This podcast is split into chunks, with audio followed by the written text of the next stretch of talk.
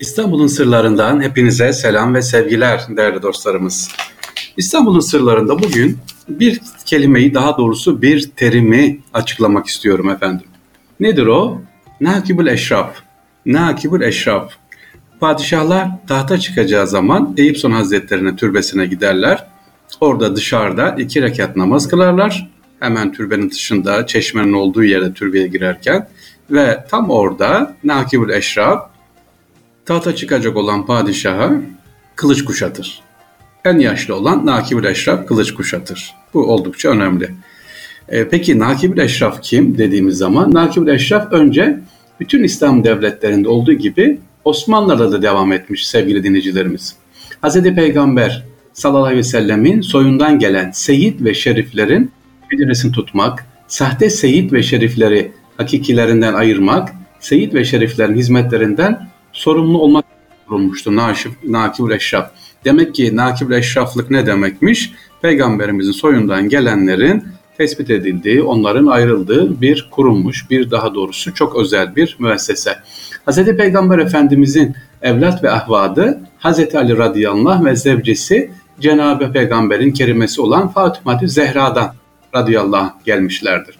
İşte Hz. Ali'nin büyük oğlu Hz. Hasan radıyallahu anh ve küçük oğlu Hz. Hüseyin radıyallahu gelen Hz. Peygamber nesli halen devam etmektedir. Hz. Hasan radıyallahu gelen kola şerif, Hz. Hüseyin radıyallahu gelen kola seyit denilerek bu iki kol birbirinden ayrılır. Demek ki neydi öğrenmiş olduk şimdi? Seyitlik ve şeriflik. Evet bunlar Osmanlı döneminde hele İstanbul'da çok önemli ki Nakibül Eşraflar dediğimiz gibi Osmanlı Devleti zamanında ayrı bir e, müessese ve çok dikkat edilir.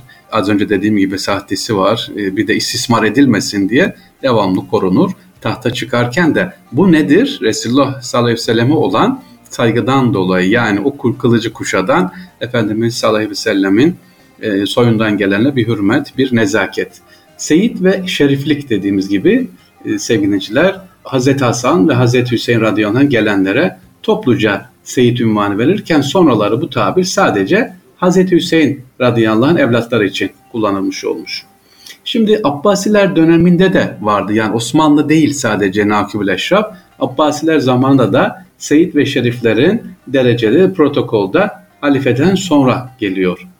Abbasilerde özellikle ensap nakipleri denilen memurlar Hazreti Ali radıyallahu anh soyu ile Abbasi sülalesinin ayrı ayrı defterlerini tutarlardı. Çünkü onlar da biliyorsunuz Seyit'tir. Onlar da Resulullah Efendimiz soyundan geliyor. E, Harun Reşit ve oğlu Memun devrinde Seyit ve Şerifler yeşil cübbe giyip yeşil sarık takarlardı.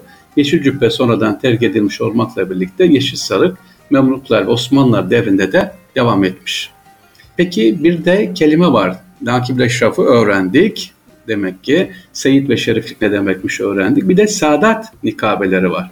Yani Osmanlı Devleti'nin kuruluşundan itibaren Seyit ve Şeriflere özel bir hürmet ve riayet gösterilmiştir ki bunu zaten İstanbul'u gezerken görüyorsunuz. Resulullah Efendimiz'e ait olan eşyaların bulunduğu türbeler var. Hemen hemen e, büyük camilerimizde Resulullah Efendimiz'e ait mübarek eşyalar var. Sakalı Şerif var, Topkapı Sarayı, işte İbrahim Paşa Sarayı'nda bulunan e, Efendimiz'e ait olan eşyalar e, çok önemli. Peki e, bu Sadat nikabeleri kelimesi ne demek? Bu seyit ve şeriflere özel hürmet var. Bunların şeceleri tutuluyor ve bunlar vergiden muaf tutuluyor sevgiliciler. Vergi bunları da belgelemek için yani seyit olduğunu belgelemek için veya şerif bir beraat veriliyor.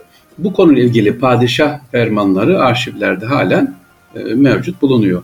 İşte bu fermanlarda kullanılan ifadeler padişahların seyit ve şeriflere ne kadar hürmetkar olduklarında bir belgesi. Osmanlılar'da Seyit ve Şeriflerle ilgili vazifeli yürüten müessesenin adı da Sadat Nikabetidir. Nakip, seçkin bir cemaatin başı demektir. Osmanlılar'da bu müessese 1400 e, Mayıs'ında Sultan Yıldırım Beyazıt zamanında ne yapılmış? Kurulmuş efendim. Yıldırım Beyazıt çok önem vermiş buna. Fatih Sultan Mehmet döneminde bir ara Saadet nikabeti kaldırılmış fakat sonraları seyitlik iddiasına bulunan bazı şahıslar yüzünden yani iş istismara gidince Fatih devrinde yeniden kuruluyor. Sultan II. Beyazıt döneminde Saadat nikabetin adı Nakübül Eşraflık olarak bugünkü dediğimiz kullandığımız değiştiriliyor. Bu Osmanlı Devleti'nin e, Cumhuriyeti kurulana kadar de yapmış, devam etmiş.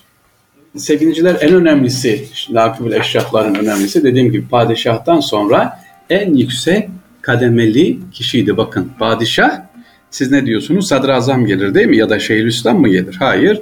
Padişah, Nakibül Eşraf padişahtan sonra en yüksek kademeli kişiydi. Peki Nakibül Eşraf kim? Bu seyitlerin e, işlerinde en yaşlı olanı Nakibül Eşraf olarak e, tespit ediliyor ve tescil ediliyor.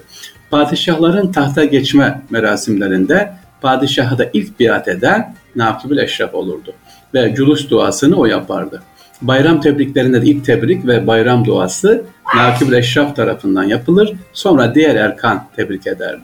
Her iki merasimde de padişahlar Nakibül Eşraf'a hürmeten ayağa kalkarlar. Padişahların kılıç kuşanma merasimlerinde de bazen bu zatlar kuşandırmışlardır. Nakibül Eşraf olan zatların yardım ve hizmet eden adamları ve her şeyde de Nakibül Eşraf kaymakamı denilen yardımcıları var. Bu teşkilat sayesinde Osmanlı Devleti'nde bütün seyit ve şerifler titizlikle tespit edilir ki az önce de tekrar ediyorum özellikle istismar edilmesin diye. Seyit ve şeriflerin isim, hüviye, silsile evlatları, ahvalları ve ikametgahları Şecere-i Tayyip denilen defterlerde yazılıydı sevgiliciler. Nakib Eşraf'ın en yakın yardımcısı Alemdar. Alemdar ne demek? Padişah sefere çıktığı zaman sancak şerifi peygamber e, sancağı taşırdı. Sefere çıkıldığında Nakibül Eşraf da mahiyetindeki bir kısım saadatla beraber sefere çıkar. Muharebe boyunca sancak şerifin altında devamlı sürede tekbir ve salavat getirirlerdi. Yani padişah sefere çıktığında demek ki Nakibül Eşraflar da onlarla birlikte sefere gidiyorlarmış sevgiliciler. Şehirlerdeki bu nakıbül eşraf kaymakamları sahte seyit ve şerifleri takip eder, yakalananların e, başındaki yeşil sarıklar çıkartılır, dinlemeyenler de cezalandırıldı. Evet sevgiliciler çok köklü bir geleneğe sahip olan bu müessese Osmanlı Devleti'nin en yüksek makamlarından birisi sayılıyordu. Neyi anlattık sizlere? Nakül Eşraf dedik sevgiliciler, onları anlattık. Bir de bir kelimemiz daha var. Fetva kapısını da anlatalım hazır yeri gelmişken. Bugünkü İstanbul Müftü'nün olduğu yer eskiden fetva kapısı olarak biliniyordu. Abdülhamit Han döneminde meşihat reisliği olarak da kullanıldı. İkinci Abdülhamit Han döneminde. Ne demek peki meşihat reisliği? O dönemde çeşitli tarikatlar vardı değerli dinleyicilerimiz. Halveti, Nakşibendi, Celveti gibi sayıları o dönemde İstanbul'da 30'u buluyordu. İşte Abdülhamit Han meşihat reisliğini kurarak bu tarikatları bir disiplin içerisine sokmak istedi ve bunların bulunduğu yere de meşihat reisi başında meşihat reisi var. Hangi tarikatta kim var gerçekten ehil mi değil mi bu tespit ediyor. İşin ehlini e, oraya yani işaret makamında olan alim kişileri tayin ediyordu. Fetva kapısı dediğimiz şey bab tabi kapı, fetva ise bir mesele hakkında verilen cevap sevgili babı fetva, babı meşihat gibi Şeyhülislam kapısı diye veriliyordu. Bugünkü dediğim gibi Süleymaniye Camii'nden çıkınca İstanbul müftülüğünün olduğu yer burası. Bu babı fetva veya Şeyhülislam kapısı veriliyor burası. Burası vakıflar idaresi dışında dini temellere dayanan bütün müesseselerin o dönemde idare ve kontrolünü üstleniyor. Şeyhülislam statü bakımından o dönemde bakanlarla eşit duruma geldi ve hükümet üyelerinden birisi sayıldı. Hatta Mithat Paşa'nın 1876'da ilan ettiği kanun esasının 27. maddesine göre diğer nazırlardan da üstün duruma getirildi. Evet, meşihat reisi düşünebiliyor musun sevgiliciler? O kadar önemli. Diyor ki şeyde sevgiliciler meşihat reisinde sultan, sadrazam ve Şeyhülislam'ı kendisi seçer. Diğer nazırlar ise sadrazam tarafından tayin olurlar. Sultan, sadrazam ve Şeyhülislam'ı kendisi seçer Diğer nazırlar ise sadrazam tarafından tayin olurlar. Evet, Meşihat Reisi e, makamı dedik, fetva kapısı dedik sevgiliciler. İstanbul Müftülüğü'nün olduğu yerde. Hazır yeri gelmişken söyleyelim. Yolunuz düşerse Süleymaniye Camii'ni gezdiniz. İstanbul Müftülüğü'ne şöyle girin giriş kapısından böyle oraları bir görün. Aa geldik Meşihat kapısını görelim. İşte Meşihat Reisliğini görelim, fetva kapısını. E, içeriden izin alın güvenlikten sevgiliciler. Ne var? çok güzel botanik parkı da var. Şimdi müftülüğün nezaretine verildi.